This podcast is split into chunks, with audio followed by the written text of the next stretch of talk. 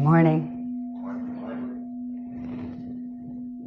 It's really nice to see uh, new and familiar faces as well. Welcome back, Mitch. Good morning, Catlin. Catlin? Caitlin. Caitlin. Caitlin comes to us from San Francisco. It's going to be staying with us just like David. Welcome, David. Hi, Yeshwant.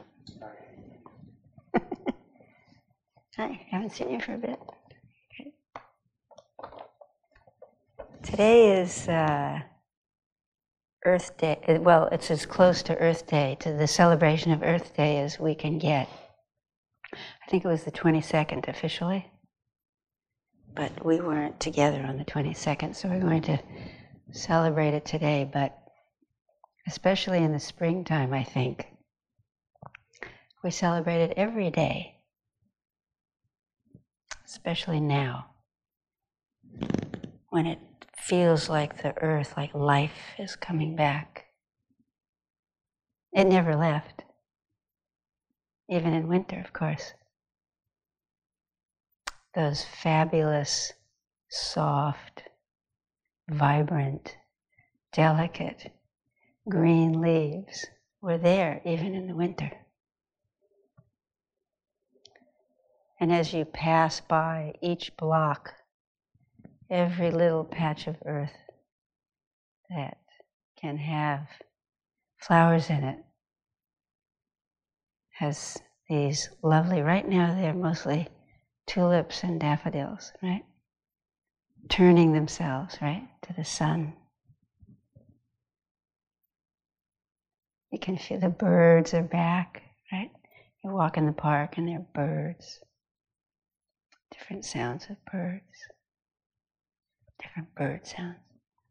And the wind has changed. That doesn't have that sharp winter bite anymore. You can feel the sun on your skin every day. It's a celebration of Earth Day.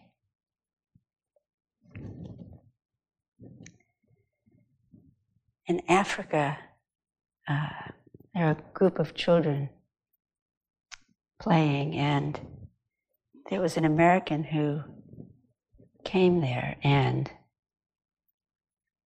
wanted to have fun with them. So he filled a basket full of fruit and sugar treats, and he put it a ways away under a tree. And he told them, he said, if you run real fast, one of you can run and get the basket with all the treats in it. So the kids were really excited. So, but then what they did, which was something unexpected, they all joined hands and then all together ran toward the basket. And all together, they had the basket, they took it, they all sat down in a circle, they extended their feet, their legs, so all of their feet met in a circle, and then they distributed the treats.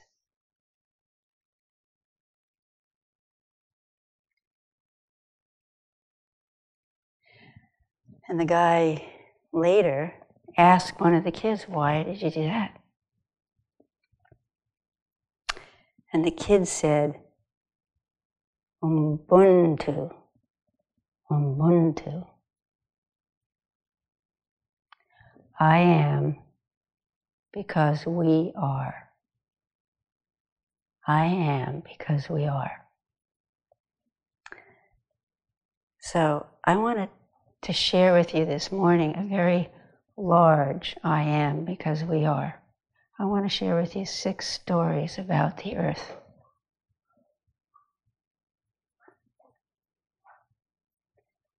It starts with the sun.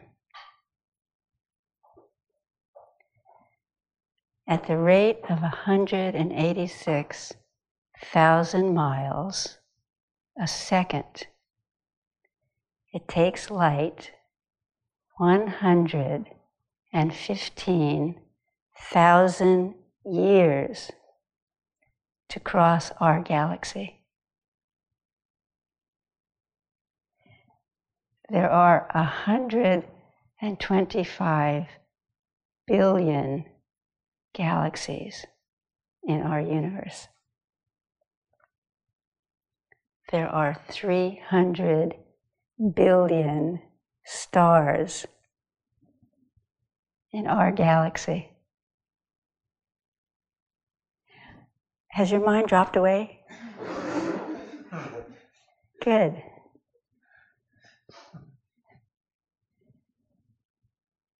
We are nothing and we are everything at the same time. Keep listening. The earth rotates around one of those stars.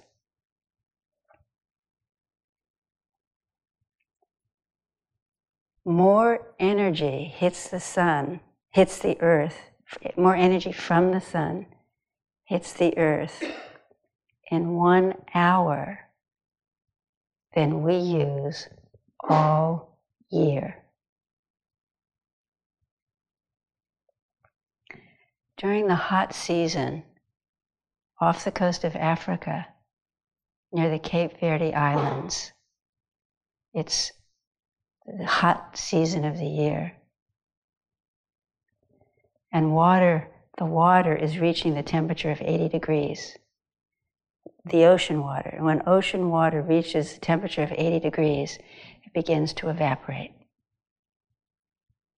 Hot, evaporating air rises and it forms clouds.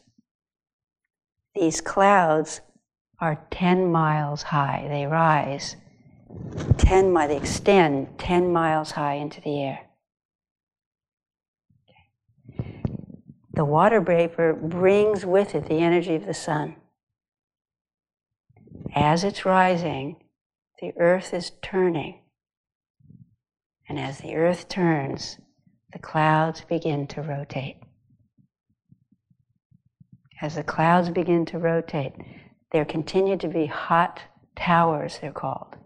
Hot towers of water vapor, energizing, continuing to energize these now swirling clouds, which cross the ocean. 200 miles an hour now, the air is rotating.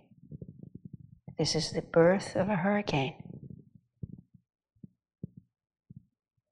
Five days later, Hurricane Katrina hits New Orleans in the Gulf energy from the sun, water vaporizing, air, weather happening. All weather is interconnected like this. It is one way the energy of the sun moves throughout the earth. Water vapor, ocean, rain, and sun powers the weather all over the world. There's another cycle. And by the way, the reason we know about these cycles is because we have satellites now away from the Earth that can look at the Earth from a distance. So we're beginning to see the interconnectedness of all of fire, heat, water, wind, rock, magma, earth.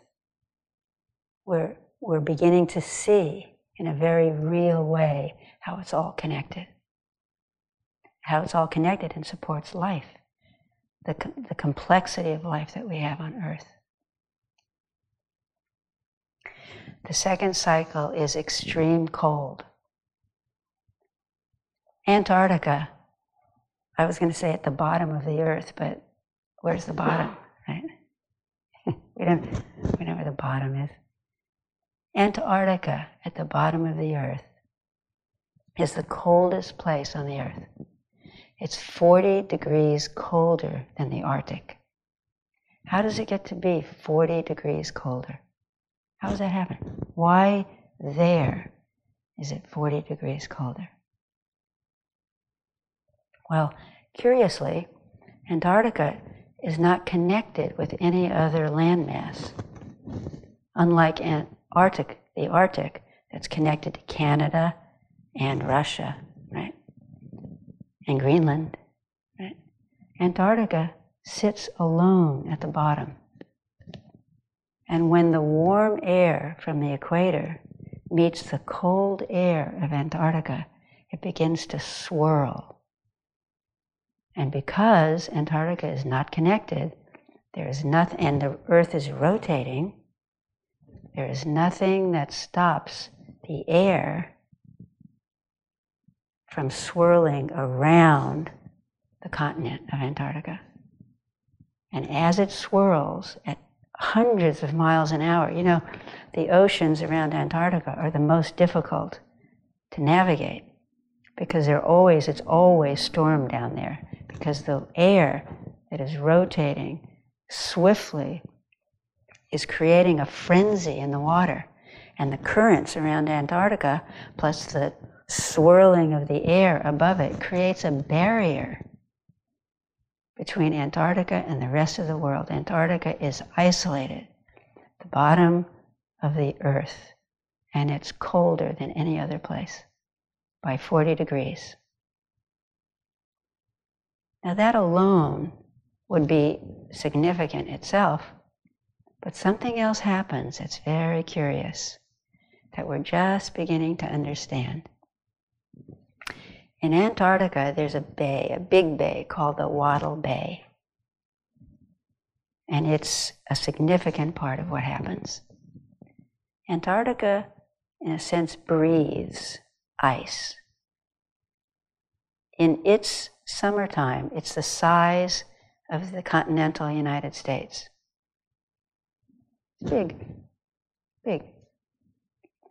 In its winter, it grows by ice into the size of the continent of Africa. Continental United States is the size of the Sahara Desert in Africa. It grows from that size into the size of the entire continent of Africa by ice. So, why is that significant? It's the neatest thing. It's really neat. When ice forms, it's little teeny weeny molecules, molecules of ice, uh, of water. When they make ice, they drop the salt and it becomes brine. Okay? So millions of tons of ice is released right under the Weddell Bay. And right under that bay, there's a huge canyon that drops two miles down to the bottom of the ocean.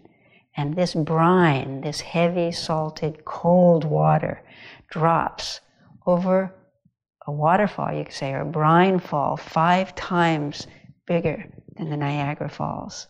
It falls like molasses very slowly down into the depths of the ocean floor. Cold, heavy brine. And then something really amazing happens. This cold, dense water begins to flow out toward the equator. And as it does so, it begins the circular movement of the currents of all of the world's oceans because it's flowing out from Antarctica toward the warmth of the equator. And as it does that, it rises, it gets warmer, and it brings with it nutrients from the bottom of the ocean. And this is the birth of all the currents all over the globe. And thankfully, these currents make it so the eastern part of the United States is warm. Europe is without this current that goes up the. I think it's a Gulf. This one particular is a Gulf current, right? It warms the eastern part of the United States. It warms Europe. It warms the eastern part of China. There's a warm current coming up.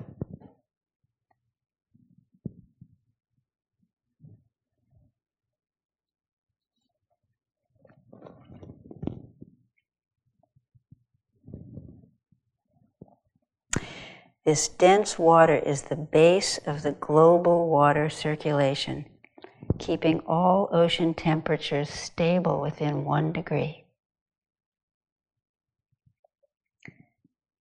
This stable web of currents affects the air. And it allows, over time, with this stability, complex life to develop.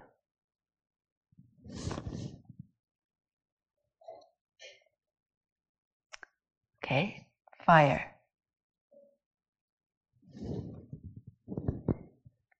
The inner core of the earth is molten and in constant movement. And we who live on the West Coast are very aware of this because the earth, because it moves like that, you know, we have earthquakes. So when the earthquake recently, uh, last year, I think it was, was it last year, two years ago? Japan had an earthquake, nine point earthquake. An earthquake of nine points is extremely large. Like the earthquake, uh, the earthquake that hit in uh, San Francisco. Does anybody know that size of the earthquake? I think it was 8.6. Anyway, the way they. Really? Oh, 89. I'm talking about 06, the big one. Yeah, the earthquake was, which, how big was that one? Seven, seven something, right? Or something? It goes geometrically. So if it's like six points, it's a hundred, it gets a hundred to eight to seven points. And then a hundred more to eight points. Is that right, David? Is that right? A hundred, yeah. So 10, right. So so the earthquake, the nine point earthquake that hit Japan was a gigantic earthquake. It moved that section of Japan eight feet toward the United States. it was scary. One of the reasons why it was scary, like the usually earthquake, it, even if it lasts, usually earthquake, it seems like a long time, but they usually last like 30 seconds. Then there are aftershocks. The one in Japan lasted minutes minutes. Very, very powerful, powerful earthquake. Because there's no stability of, of, of land on the earth. All of the crust is moving, movement.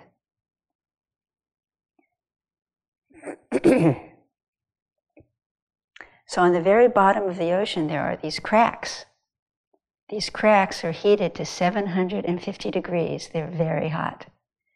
And when the cold water, cold water, the bottom of the ocean, seeps into these cracks, they melt. They, they did not, they dissolve. They dissolve rock. It dissolves rock. And minerals are released. Minerals that we all need are released from that cold water hitting the cracks at the bottom of the earth.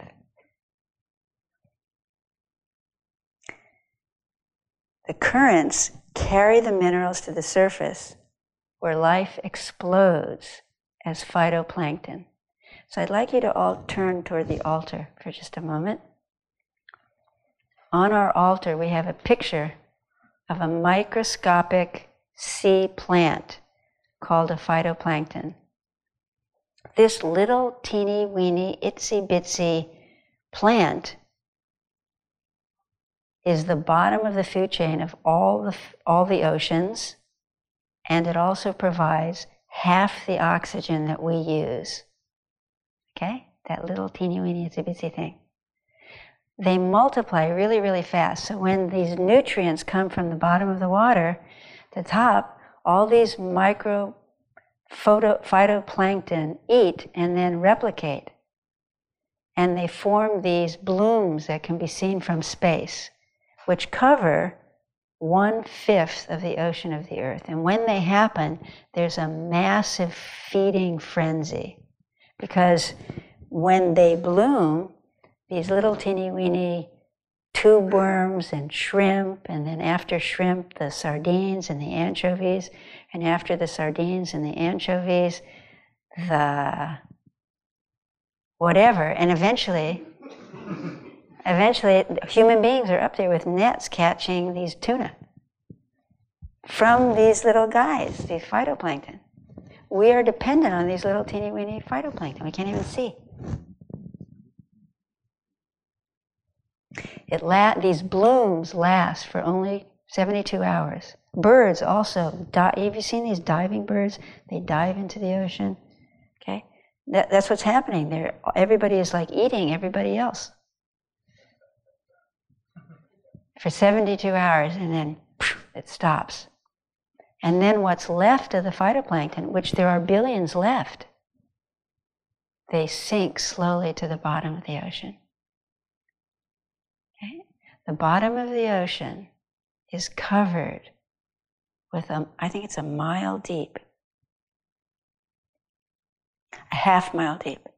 It's a layer a half mile deep of the little teeny weeny bodies of the phytoplankton.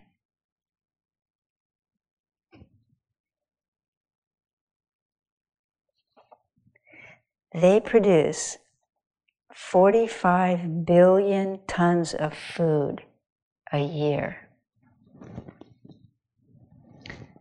Right? Without them, we don't exist. Next story is the wind. This is wild. So here we have these little phytoplankton dead on the bottom of the ocean, right? Okay? Now, in the Sahara Desert, there's an ancient, ancient seabed floor. It's a depression. It's called the Bodélé Depression in the Sahara Desert. And it's made of these dead phytoplankton. And it's called diamite, dialamite. I forgot what the name it is. What's it called? No, no, no, no, no. It's called um, diatomite. Yeah, exactly what I said. It's called diatomite. Now listen to what's happening. This is just wild. There's wind in the desert always. matter of fact, Arabs call the wind crazy making. That's the name. The Arabic term for wind is called crazy making because it's all it blows all the time. So if something did like this to you all the time, you go kooky, right? So wind always in the desert. The wind in the desert whips across the Bodélé Basin depression, and the teeny weeny diatomite, now it's called diatomite, but it's really just these dead phytoplankton, turn into dust. Okay? And they rise, because they're teeny weeny, and they, it rises on the wind. And it creates a dust storm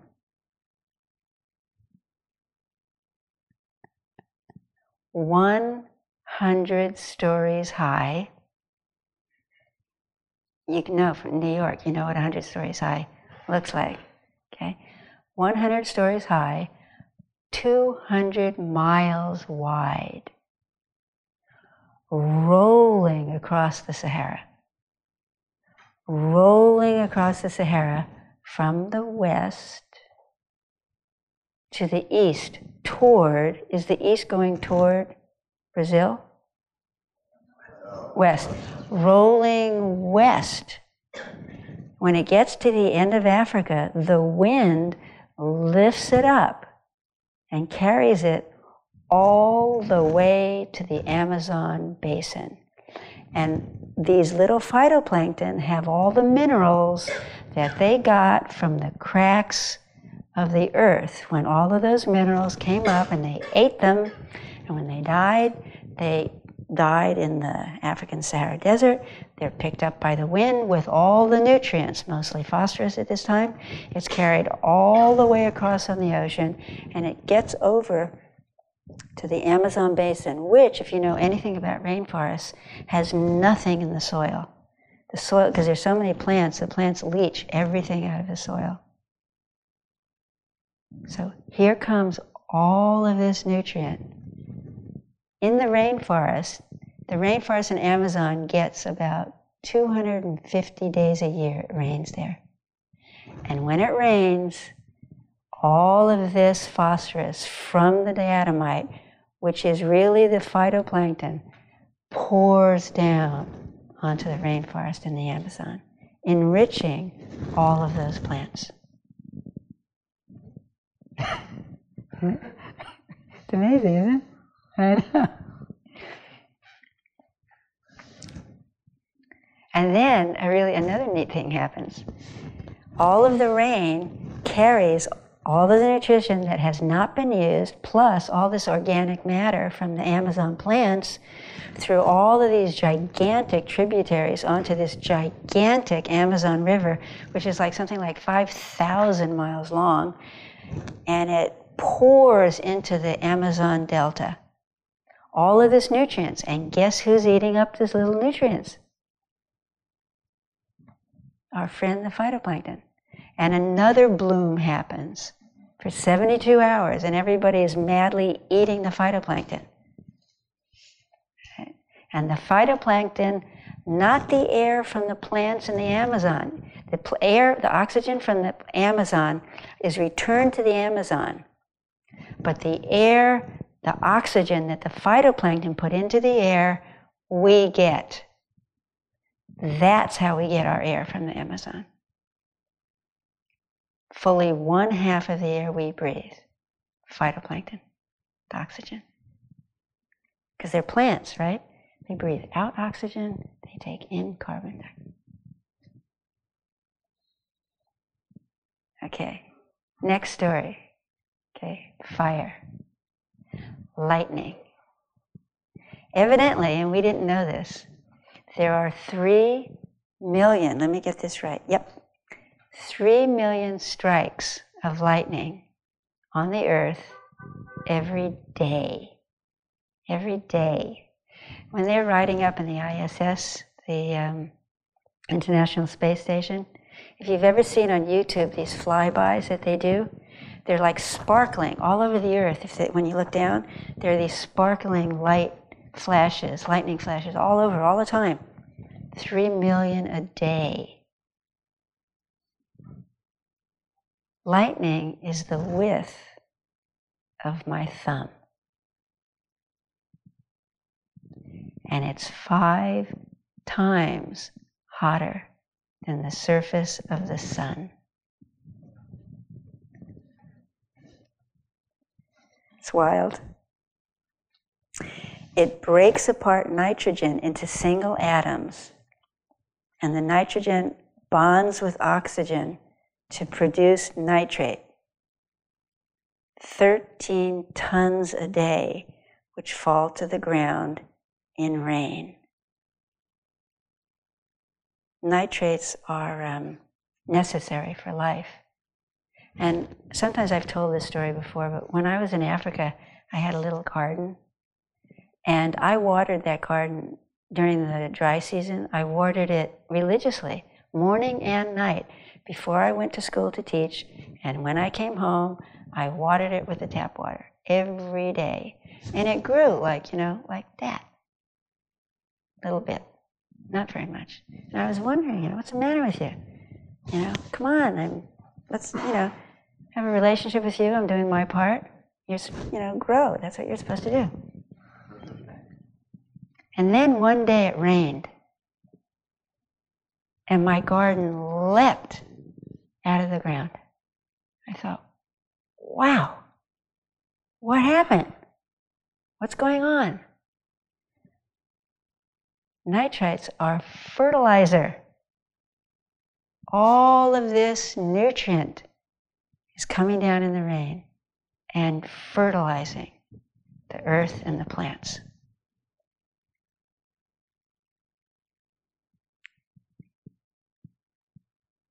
And then we eat the plants. Do you eat your vegetables? Eat the plants. I juice pretty much every morning. And when I juice, it's really interesting. You know, when we eat food, we th- we think of it as food because it has a name. You know, you call it kale. And when you call it kale, you don't really. I mean, it's kale. You see, it's kale there, but you miss. It's not. It, I mean, it's it's other things too. It's a leaf. We're eating a leaf. You know. We're eating plants. We're plant. We eat plants. So we can get these nutrients from the phytoplankton in the form of rain. Lightning also makes fire. It's another thing we know in the West. And the reason fire is so important, and you can really tell in the West, because all the plants that live in any kind of forest where fire is a natural part of the fire, the forest, everything um, is attuned to needing fire in order to live. So when fire moves through a forest, the next, the, the first time it moves through, especially if it's really hot, too hot is not so good because then it kills the trees. But usually when it's when, we, when human beings haven't played with nature to take away, you know, stop all of the fire. We used to stop all the fires. And when we stop all the fires, then there's too much, um, um, what do you call it? Thank you. Underbrush to feed the fire, and the fire gets too hot, and then it kills the trees. We really made that mistake. But if fire is moved through in a regular way, all that underbrush is cleared away and life comes back. And the next, as soon as it, as soon as it rains, the next spring, new life is coming. New life can use. That's why fire is so great because it turns around the biomass very quickly. What would take a decade to decompose and regenerate as life is done very quickly with fire. One year.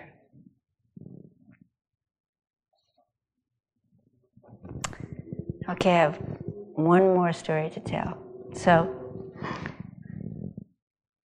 so the earth is balanced. Life is happening. Everything has been uh, made so over a long time. Complex life, ourselves, a good example, is, was able to be created and to live with certain massive changes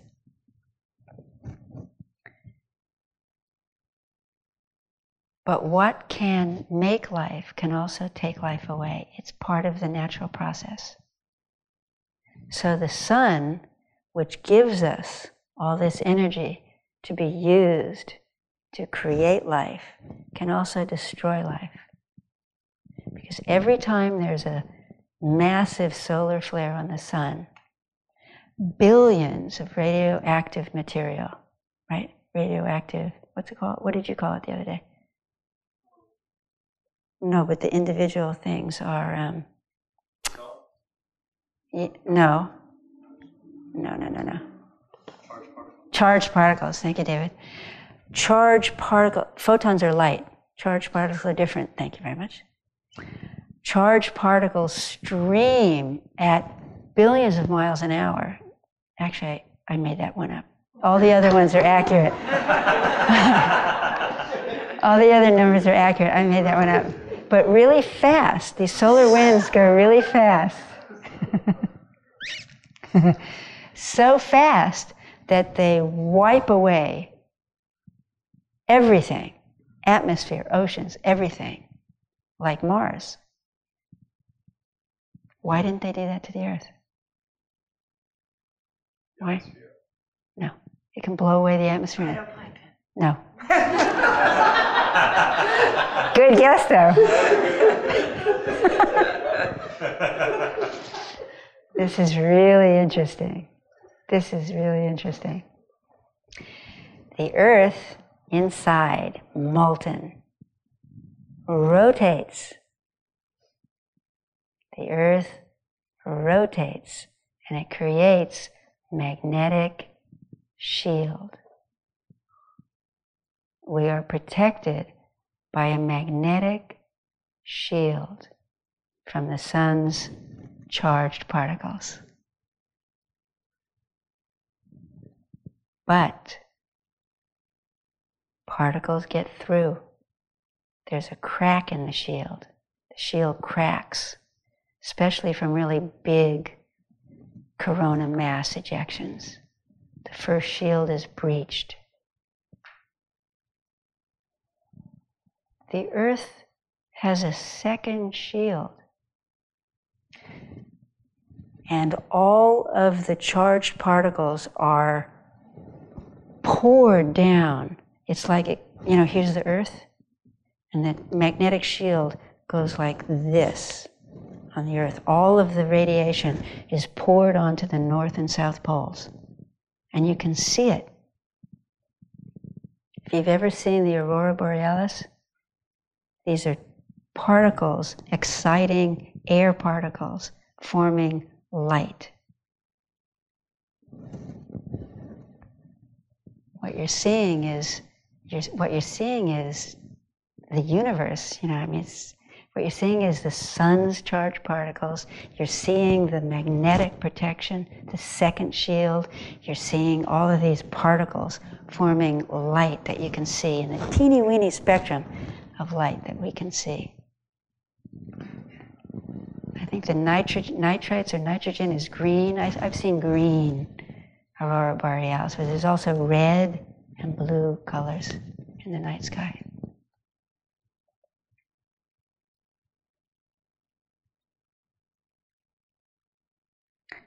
It's all connected. It's all very, very fragile. The line between life and death, very thin. Everything influences and is influenced by everything else. Each of us is transmitting energy and receiving energy among each other, always. I am because we are. I am because we are here in this room. I am because we are here in Brooklyn. I am because we are in New York, in the United States, on the earth. I am because of phytoplankton. I am because of the shield. I am because of fire and wind and earth and air it is what we are. It's all deeply interconnected.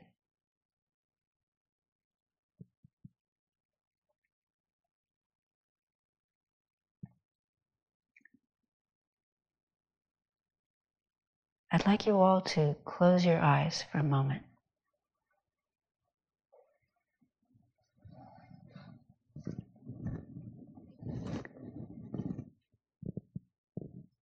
I would like you to remember a time when you were with the earth, when you felt yourself with the earth.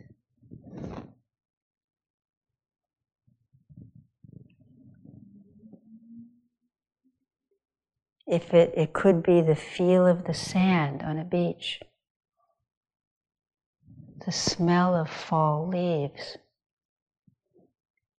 The spaciousness of the desert, the sound of dried grass underfoot, the heat of a trail softened by the breeze under a spreading oak, the waves picking up your surfboard, the silence of a valley below. the quiet of winter snow. Remember how it felt to be in nature.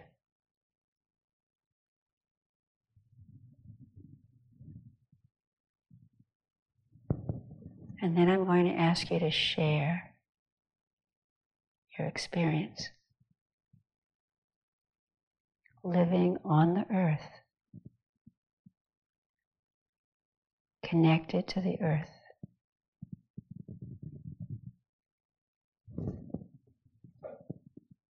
Being with the earth.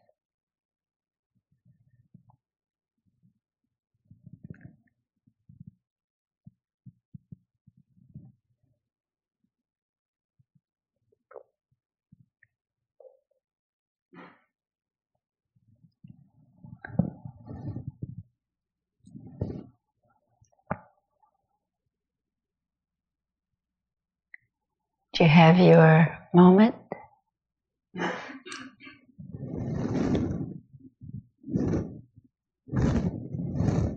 If you have a moment to share, just open your eyes and let's share a little bit. I would like to share. Yeah.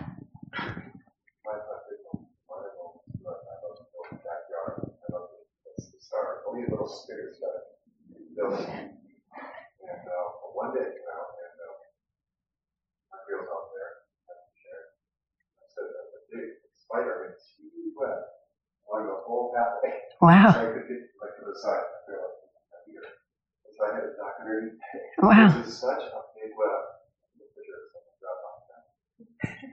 I was getting wonder this thing, and then one day, I I left it there, and then, you know, one day, I think it was a week later, it was back. Hmm. But it kept there for a while. I was really appreciative. Uh, it's- it's- Yeah, yeah, yeah. Somebody else? um, in the summer when I go to the beach, one of, one of the moments that I would call the temperature of the water, warmest, actually going water, or even if it's cold, you can go into the water and um, get used to it after a while. My favorite part is when I'm there in the water and I turn to I fling myself uh, completely. And sometimes uh, not throwing optional beaches, but I'm the water, I take off everything that I have on. And I just completely expose myself to the ocean. And there it runs every part of me.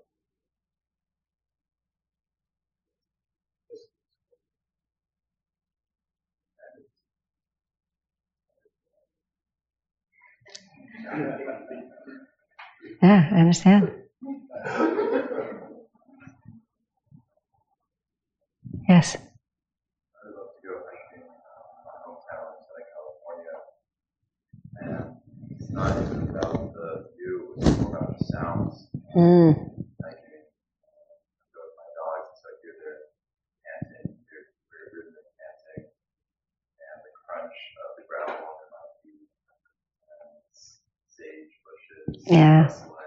rustling, Yeah. um, Just get this, this listening to nature, hmm very grounding.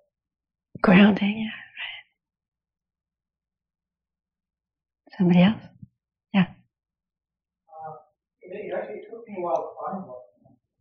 Um, the, the whole time when I was connected, I'm part of, uh, a part of nature. But, uh, um, but I was taken back to, I spent some time in, in rural Ontario in Canada. Uh, and, and in, in the woods, and similar to, uh, what was just shared, the sound, just so loud. Wow. So loud. And you heard wolves. Wow. Wow. I guess, I guess it was, it really impacted me because of animals are usually you and, and I suppose it was like, but it was, uh, I remember having really, uh, profound awareness share, Yeah. uh, sharing respect. Um, that- that- that was connected to- to walking up around the world.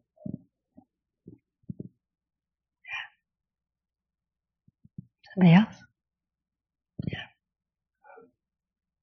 for whatever reason, nature's spoken to me that much. I really speak. I'm also bad allergies, so it's kind of like, so, so this is actually it's really special because I broke through, you know, when I do connect to Mm. The details. So um, my boyfriend and I visited his country in Argentina in the state of Cordoba. There's maybe you can help with the name of it. It's that place that had was Segundo. Anyway, there was this area. It's really beautiful in the country. You can smell. It broke through my my allergies cleared. I could smell eucalyptus and wild rosemary in the air. It's this really beautiful drive. People go there for their health. And we went to this place, and it's pretty dry, arid country. And there was this kind of depression that went down, and there was um, this small spring went in there, and everything was purple. The Wow. rocks were purple. All of the, like, you know, eucalyptus and all of those kind of plants Wow. had this kind of purple sheen to them Wow. and there were these aquatic plants, and it drew naturally drew people to this place because it was it was not like spectacular. It was this kind of quiet beauty, and the smell was really great. Hmm. Noticed like the way it was affecting me, which is unusual. It was affecting everyone there. Like there was kids and families. Everyone was kind of quiet. Hmm. Wow. You know, like they were all sharing the same experience. that I Hmm. was.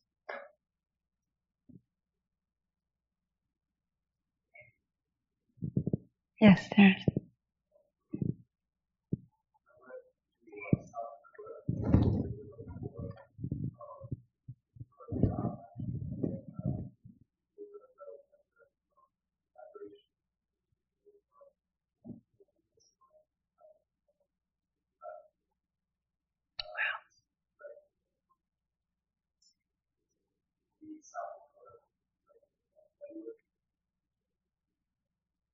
And so uh, it was really scary. uh, with, uh, uh, it's like, you know, all this security thing, uh, with the government, uh, it's, um, you know, chat. Um, Scary. you know, and I think one of the ways that, um, and, uh, um, you know, the trips, um, more important, more, it's like,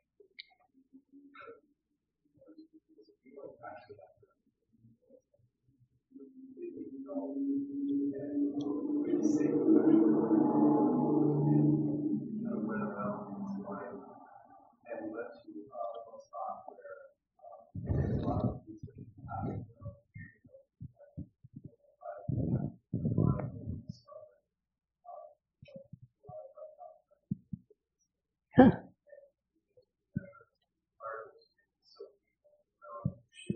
Wow.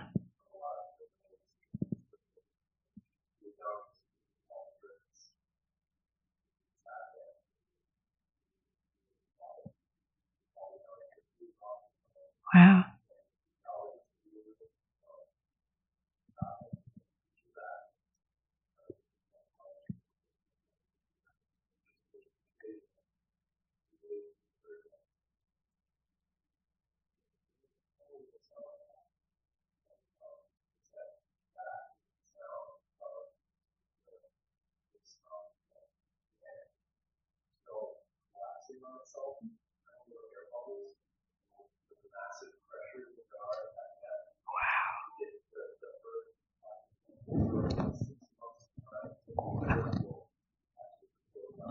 Wow.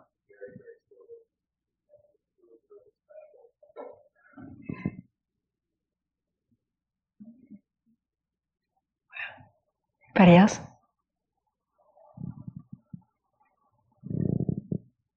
I was camping uh, in Alaska. There's these cabins that have uh, propane heat. It's really just cozy. And uh, my friends had gone ahead because I didn't bring skis or something. And it was really hard to get there because I didn't have skis. I was walking and falling through it every every time I stepped. It was really like, exhausting. And I finally got there and saw the, the cabin and images of warmness and food and all these great things. And I finally got there and the door was open and I stepped in and my friend was holding my small chihuahua who she was carrying, and she was holding him in her jacket, staring out into space. My other friend was like frantically at the wood stove. The propane wasn't working, Wow. and all the wood was wet because it's Alaska. and No. they had been there for an hour trying to get this thing to go on, and they'd been tampering with the propane stove. They gave up on that, and it was this very uh, surreal Wow. uh, expectation shift of just like happiness to we're gonna die. We're really far. We're like five miles away from the road, wow.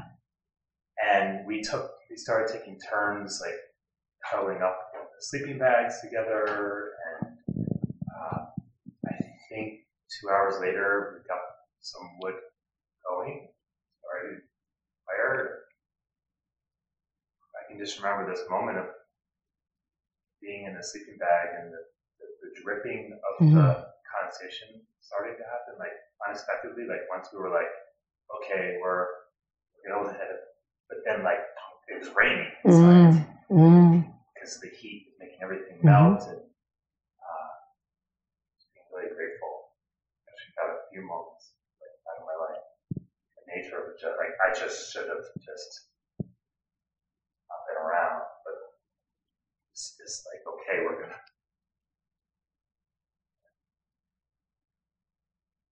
Mm. There is that side of nature, you know. There's no judgment. You know, lions eat antelope, right? Anchovies eat phytoplankton. That makes me think of the earthquake. when you had the earthquake, 'cause I was in that eighty-nine earthquake. Yeah. I was just feeling the house. It was- on bedrock, pretty good, but I just remember it was violently shaking and TV and all the things were falling on it. And I was just aware of the enormity of it, like I'm, maybe I'm croak right now, and it's funny to think my thoughts, like, what? Like, really? This is it? I'm gonna just get a board on my head and that's how I'm gonna go? Like, that's so glamorous. How could this be?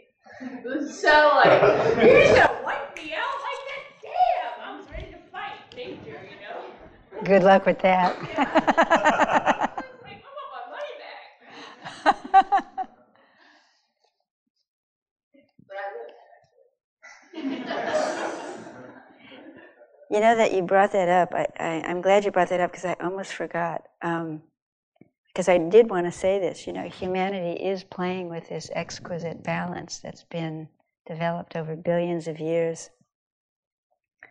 In my opinion, there are just too many people and too much greed. But listen to this human beings are producing twice the nitrates as lightning. We're producing more sulfur than all the volcanic activity and more carbon dioxide than all the forests in the world can absorb. The ocean is warming already half a degree. I think it, I just read it was even more today. Antarctica's ice is collapsing. We are changing the planet. So, um, outside on the board and on the table, right where you come in, there are two pages, two pages on the board and two pages on the table. And it's just a list of things that we can do. So, what I thought we would do is just each, if each of us just picked one thing that you're not doing already, just pick one of those things and just do it even for a month, you know, just like the month of May. And just see if we can each manage to just do a little teeny weeny bit, you know, uh, support of the earth. So actually, you know, it's not the support of the earth, it's support of us. Because the earth, pretty much, except if the magnetic shield keeps its thing happening, you know, life is going to keep going on earth. But if we mess with it this way, it's going to be really hard for human beings. You know, so if you just pick one thing and to help the balance maintain this kind of balance, just do a little bit, not too much, just what you can manage. Yeah. So we're going to have a little ceremony of celebration of the earth. And I think we just do it right now. Wait, do we set the sendo and you want to make it a little instruction? Oh, yeah, yeah, yeah. You're going to need a little instruction because you're going to chant. So you need some instruction. So, uh, I was thinking as you were talking, Yeshwant, um, why it is that I feel so deeply about the earth. I, and I can't, I, it's hard for me to put in words how it is that I feel about it.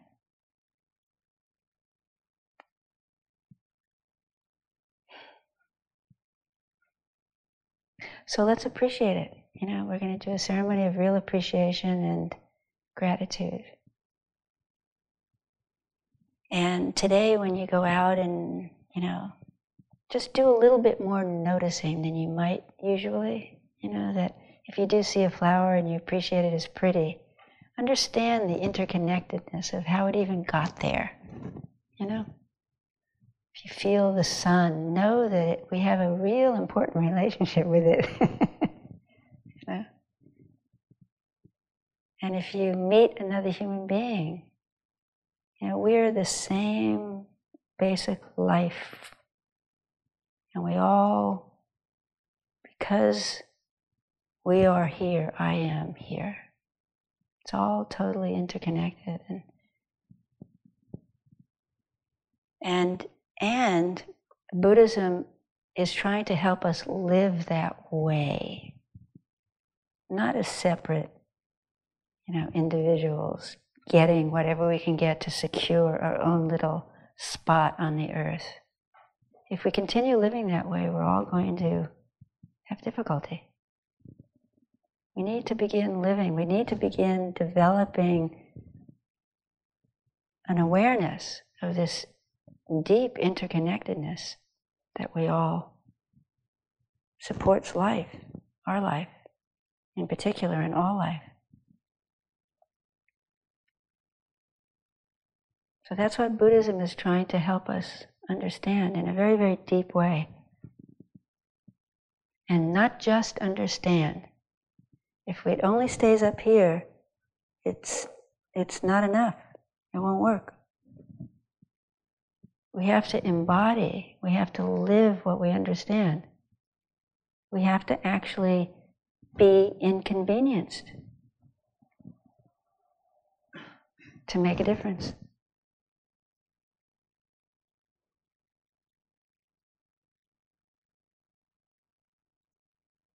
So let's celebrate, have a service and thanks and gratitude for this amazing place we live. Thank you for listening to this podcast offered by the Brooklyn Zen Center. Our programs are given free of charge and made possible by the donations we receive. For more information on supporting Brooklyn Zen Center, please visit the giving section of brooklynzen.org.